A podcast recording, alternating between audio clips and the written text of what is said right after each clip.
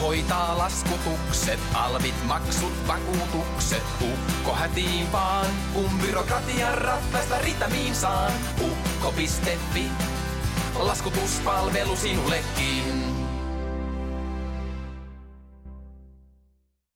Tervetuloa Ukko piste fin podcastin uuden kauden pariin. Tässä onkin ollut pieni tauko, jonka aikana jaksoja ei ole ilmestynyt, mutta nyt syksyllä on luvassa uusi jakso aina parin viikon välein. Ja luvassa on todella mielenkiintoisia vieraita ja aiheita, kuten tähänkin asti.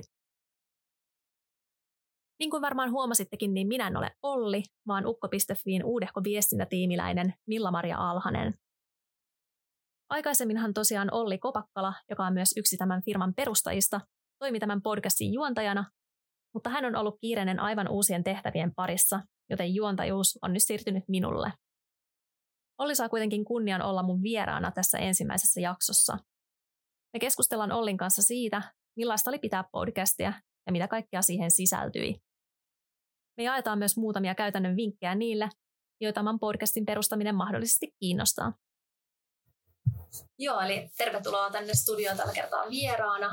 Olli Kopakkala, kiva kun pääsit tuosta toimiston puolelta käymään täällä studiolla. Kiva olla täällä taas pitkästä aikaa. Kyllä. Tässä onkin ollut vähän taukoa. Joo, jonkun verran ollut muita hoppuja. Ne ei ole, ei ole kerennyt pitämään kevytyrittäjyyspodcastia, mutta hyvä, että sinä olet ottanut tämän haltuun. Kyllä. No, mitä sä oot viime aikoina sitten puuhaillut? Mitä kaikkea menoa on ollut? Mm, meillä on se henkilöstövuokraus, H R-firma, Ukko Work, joka tekee rekrytointeja ja just henkilöstövuokrausta, niin sen toimitusjohtajana on, on viimeinen puoli vuotta kohta mennyt. Se on vienyt niin paljon aikaa, että ei ole, sitten, ei ole hirveästi muuta kerennyt. Joo, siinä on kyllä varmasti paljon tekemistä. Joo, ja lomat oli tietenkin välissä. Kuukauden lomalla ja siitä käy montaa viikkoa, mutta tuntuu jo kaukaiselta ajalta. Mm, niinhän se aina menee. Sä toimit tosiaan Ukko Workilla. Ja sen jälkeen tuli sitten taukoa tämän podcastin pitämiseen.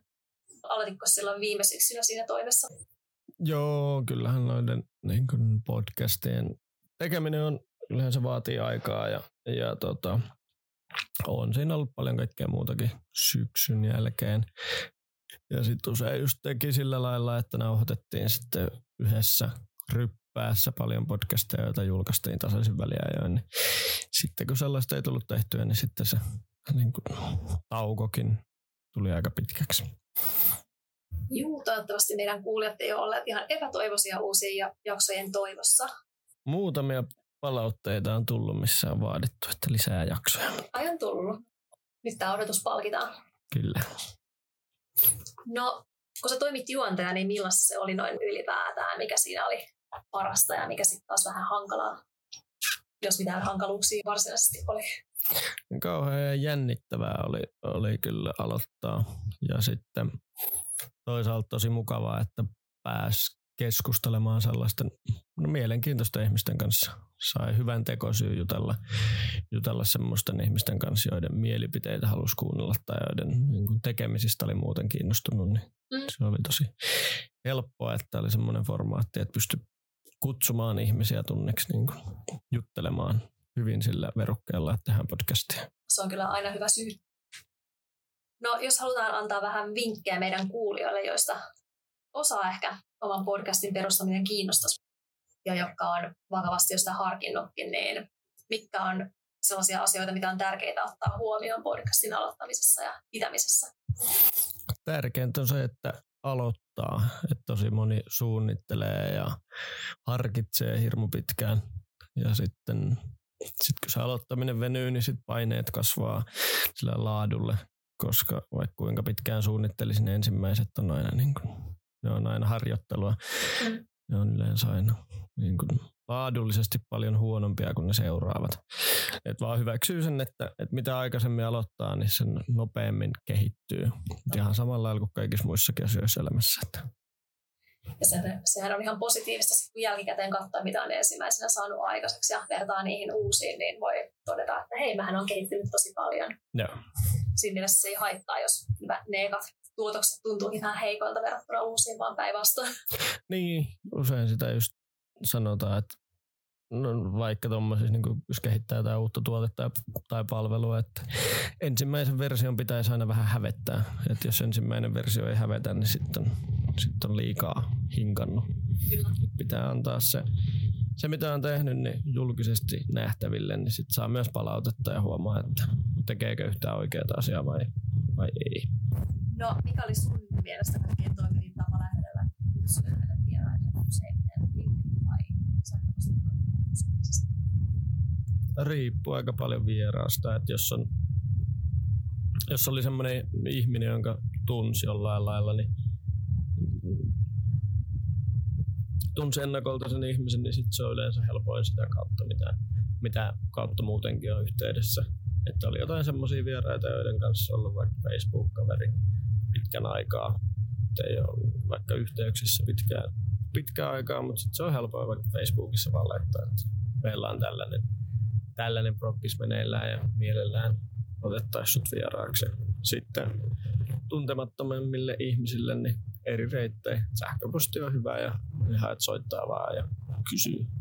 Suomi on siitä mukava maa, että käytännössä kaikki ihmiset saa kiinni ja tavoittaa puhelimella.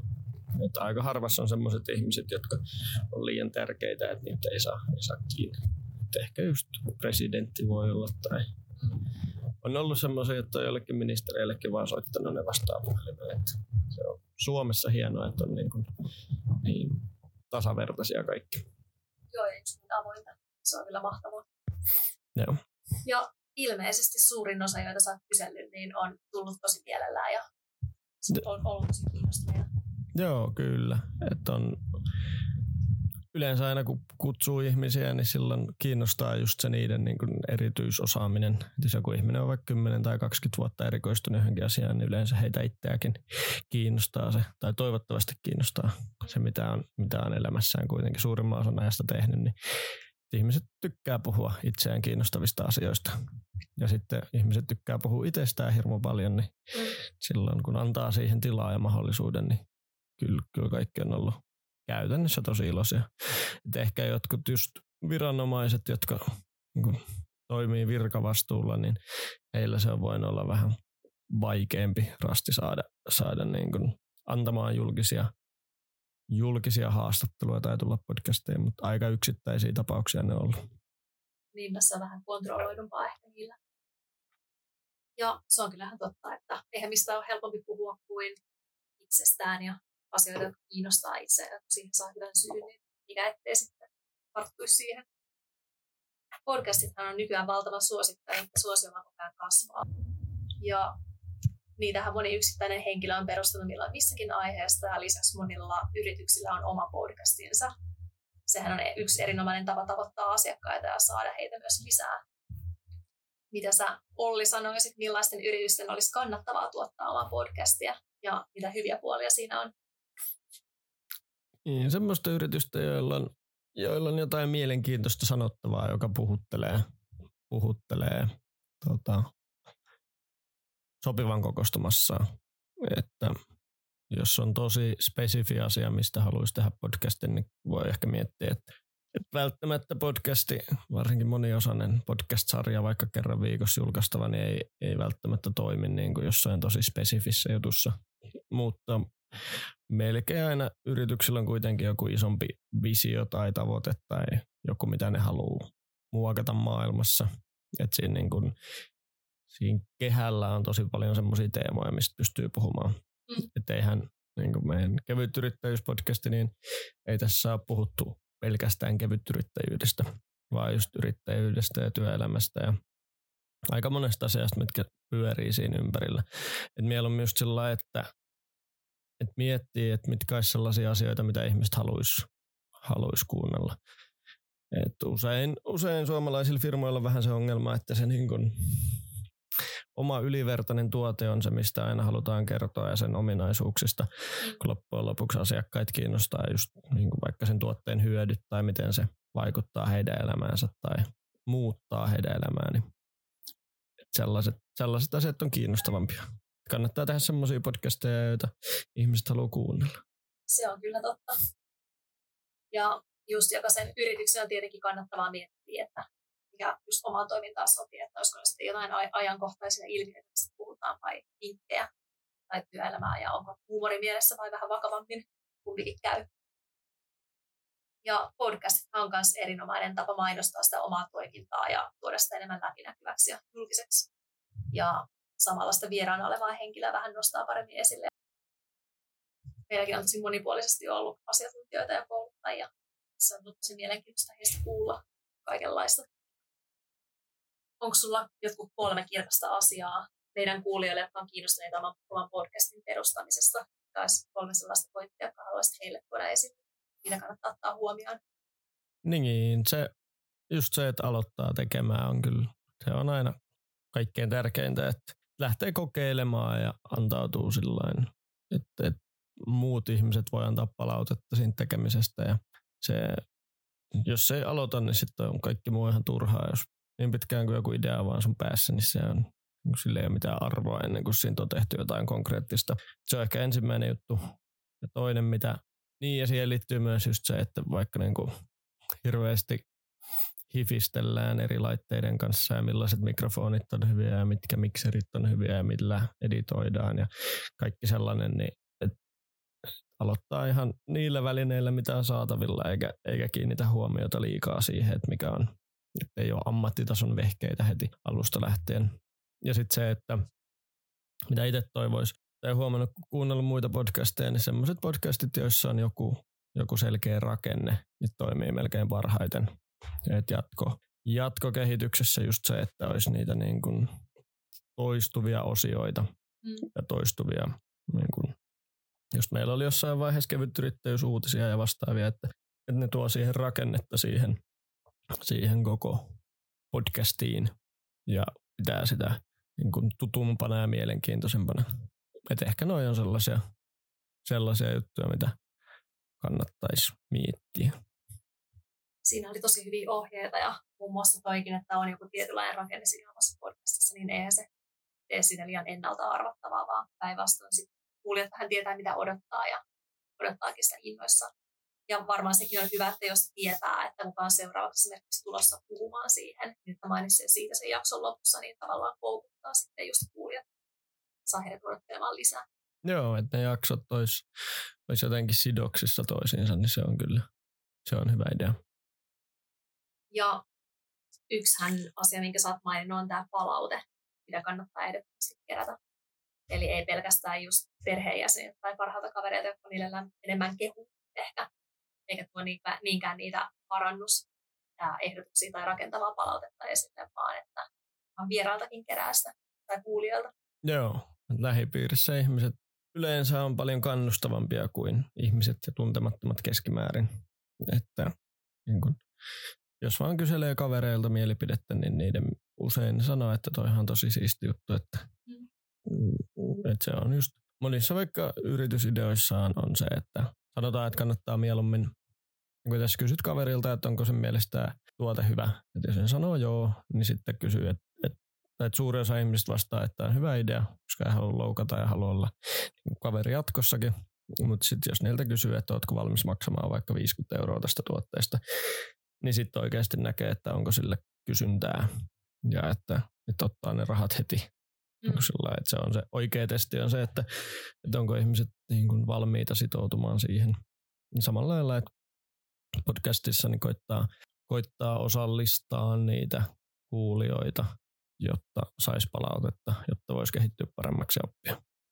Kyllä, hyviä ohjeita. Ja mitäs, onko sulla jotain podcastia, jotta sä itse pitää kuunnella tai haluaisit antaa kuunteluvinkiksi vaikka tähän loppuun? Rahapodi on ollut mulla niin kuin ensimmäisiä podcasteja, mitä on kuunnellut. Se on, se on ollut mielenkiintoinen. Ja siinä on just kiva rakenne ja teema ja toimivaa se niin kuin juontajien kanssa käyminen ja haastattelu, haastattelujen niin kuin rakenne on hyvä.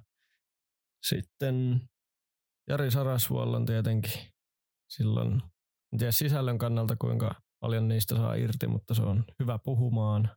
Sitä on, jos haluaa oppia niin kuin mielenkiintoiseksi puhujaksi, niin sillä on, sillä on hyviä, niin kuin, hyvä tyyli siinä.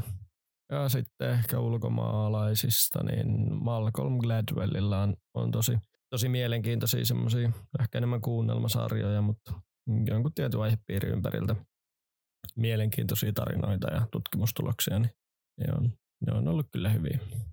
Kiitos vinkkeistä, täytyy itsekin ottaa kuuntelua. Joo, niin ja Antti Holman ja sitten se Kasper Strömmanin podcastit on suomalaisista kanssa. Ne on hauskoja. No, tässä oli oikeastaan kaikki, mitä mulla oli Olli sulle kysyttävää tällä kertaa. Kiitos vielä paljon, kun saavuit tänne studioon rupattelemaan. Tosi mukava olla täällä ja odotan innolla seuraavia podcastin jaksoja. Kiitos. Kiitti. Ja tähän loppuun vielä sellainen huomautus kaikille kuulijoille, että tämän podcastin nimi on nyt vaihtunut. Aiemmin se oli kevyt yrittäjyys, mutta nyt nimeksi on otettu omat duunit.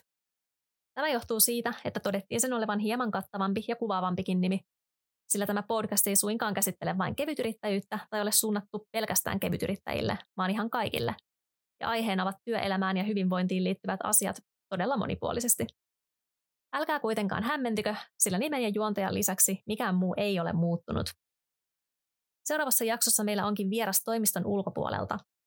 Hän on tunnettu röyhkeyskoulukursseistaan sekä samannimisestä kirjastaan. Kyseessä on kirjoittaja ja puhetaiteilija Jenni Anakka ja jakson aiheina ovat huijarisyndrooma ja oman rohkeuden kehittäminen. Pysykää kuulolla. Ukko piste fi, laskutuspalvelu sinullekin.